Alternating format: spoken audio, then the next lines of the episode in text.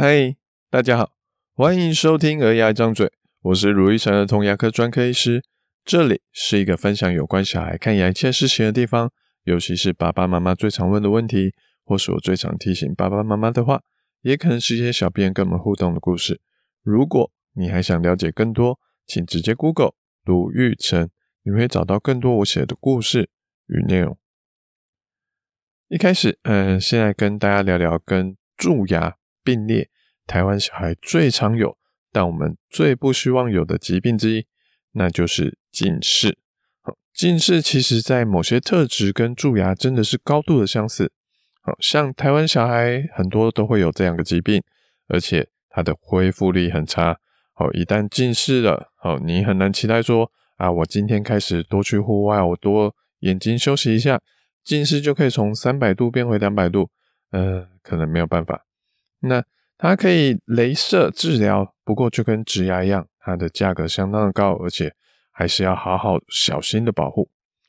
除此之外，诶，近视也跟蛀牙一样，也是多重原因共同作用下的一个结果。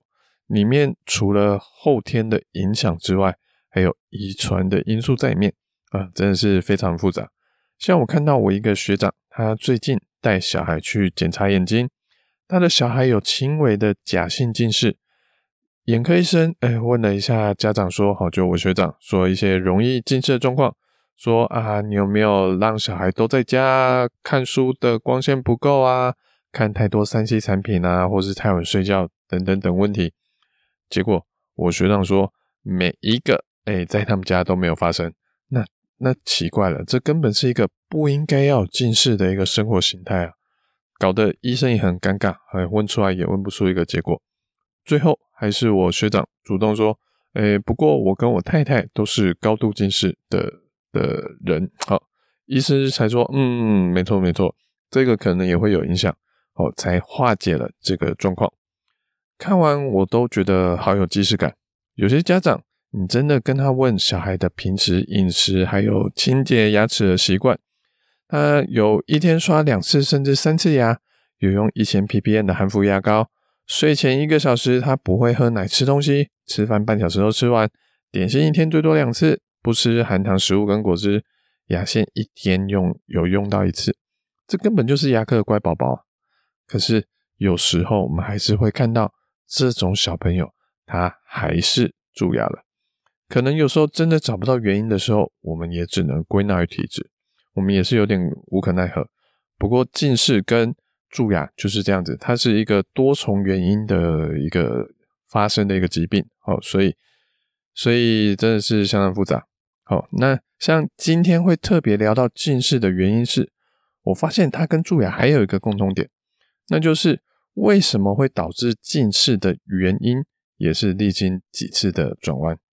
像蛀牙来说，以前我们都会听说，哎，吃完饭要立刻刷牙。好，结果我们现在发现，其实一天刷两次就有蛮不错的一个保护效果。蛀牙以前我们觉得重点是刷的那个动作，清水刷可能就很好了，牙膏只是辅助。但后来发现，牙膏中的氟离子是刷牙清洁中非常重要的一个保护力。那近视呢？说到近视，大家都想到说，为什么会近视的原因？会是什么呢？我自己小时候最常听到的原因是，你是不是看太多电视，打太多电动啦？好，可是近几年来，诶，这些事情 被推翻了，发现长期看太近的东西才是问题。什么叫做近？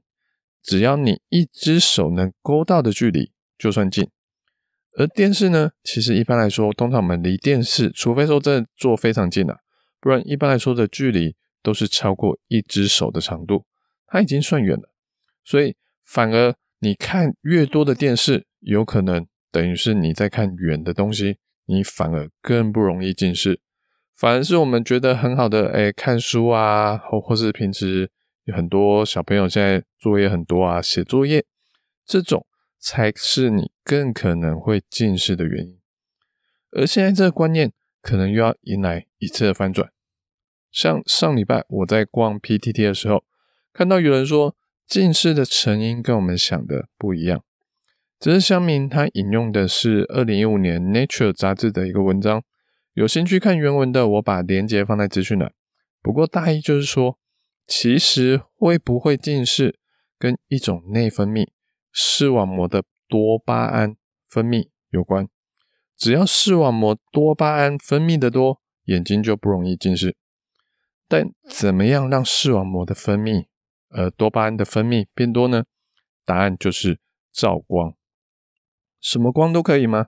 好，不是，好，是要有够亮的光才可以。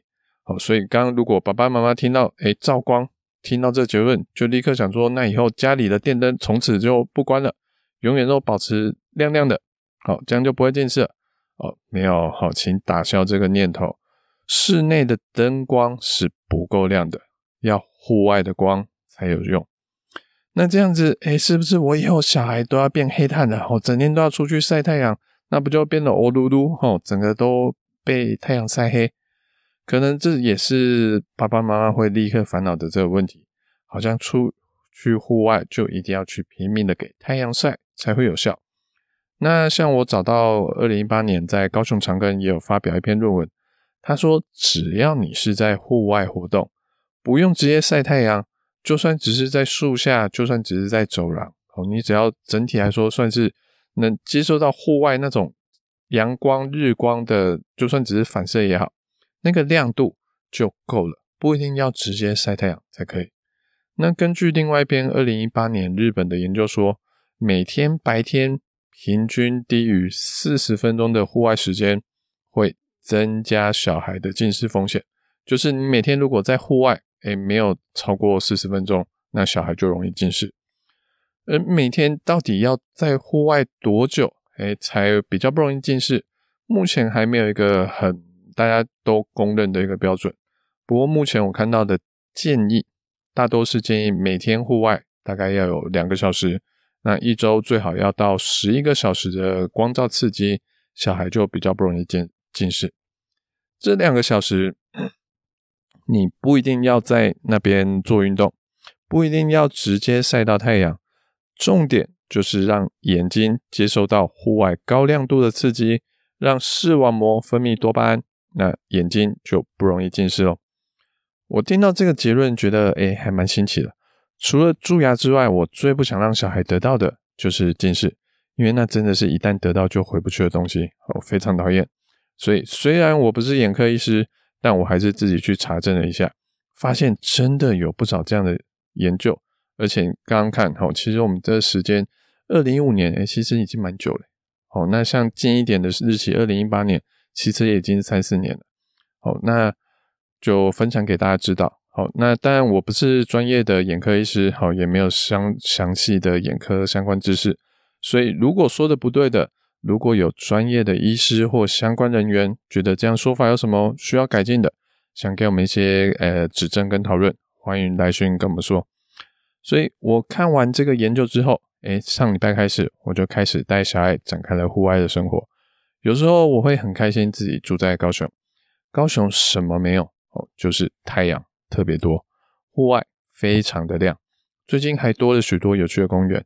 要在户外待到两个小时，哦，到目前为止还算是小事一件。不过当然也是会比较累人的，就是了。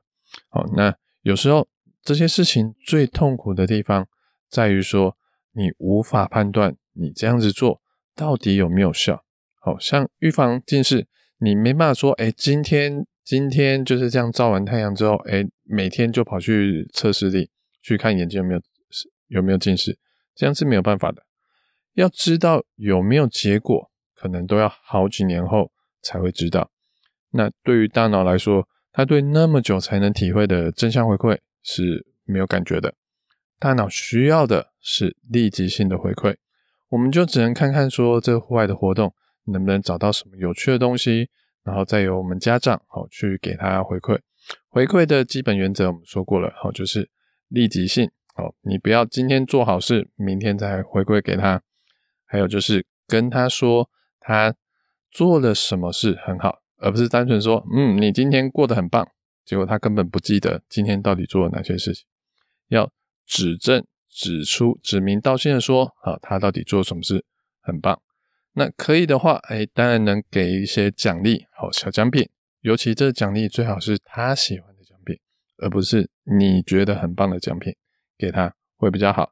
那有时候就算没有，哎，其实一些言语的奖励啊，好一个简单的拥抱啊，其实有时候效果也就不错。好，所以这是立即性回馈的方法，哈，参考给大家参考一下。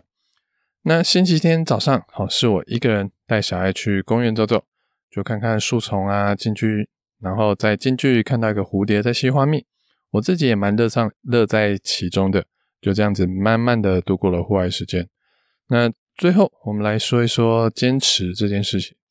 礼拜一我在 Facebook 有提到，好，我自己遇到一个曾经遇到过一个爸爸，他的小孩看呀极度的紧张，哦，就算已经到可以配合的年纪。但还是非常的恐惧，会尖叫的那一种。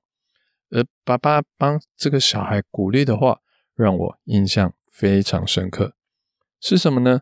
爸爸说：“哎，加油哦，哦，你还没有失败哦。”以前我会觉得说，哎，好像失败跟成功是分岔路的两端，好像我如果走对了某条路，就会通向成功；我走错了某条路，就会通往失败。这两个是不呃无法是选择题单选题，没办法，两者都有好，或是说你选了一个，一定会到其中一个结果。但我自己近年来很喜欢的概念是，成功其实它有点像是路上的一个终点，而失败有点像是路上的一个转弯处。每次的失败，你就必须要转一个弯，然后继续的走下去，失败个一次。两次、三次，当你有继续走、继续坚持下去，走到最后，你才会遇到成功。可是这条路上，它没有像高速公路的路标一样，告诉你说：“诶，前方再失败三次，就会即将抵达目的地哦。”哦，所以我们很容易越走越沮丧，最后就停了下来。所以，怎么样鼓励小孩一起走下去，好，是一个重要的课题。会不会像我前面学我学长那样子，他们也是每天有户外两个小时活动啊，都不看 3C 产品，可是他还是近视了。哎，说实在的，这种事情不管是眼睛也好，不管是蛀牙也好，哦，其实都是有可能会发生的。我自己相信的是，哎，至少我们有去做我们能做、能控制的事情了。如果还是不行，还是遇到失败，还是蛀牙了，还是近视了。那就再去想想看，怎么面对处理它喽。好，就像我们看的时候，我们会准备一些小礼物，好，比如说贴纸啊、小玩具啊。但通常这些东西不见得每个小朋友都喜欢。目前为止，大家最喜欢、最有效的一个礼物跟奖励是家长的陪伴。所以我们会在小孩表现不好、大哭大闹的时候，请家长在外面等，当小孩恢复冷静之后，会再请家长回来。所以在这些漫长的挑战之中，我们觉得最重要的就是家长的陪伴了。能不能诶每天跟着小孩去户外玩呢？好，不止增加亲子的感情，还能预防近视。嗯，听起来蛮不错的哦。好，所以我从现在开始，好，尽量开始每天这样去做了。也希望各位爸爸妈妈也能顺利完成哦。欢迎跟我分享你们的结果。感谢大家的聆听，好，我是如意城儿童牙医。如果你喜欢我们这节的内容，请在 Apple Podcast 上给我们一点评论。有什么想听的主题跟意见想法，可以点进资讯栏有留言链接，让我们知道。我们下次见，拜拜。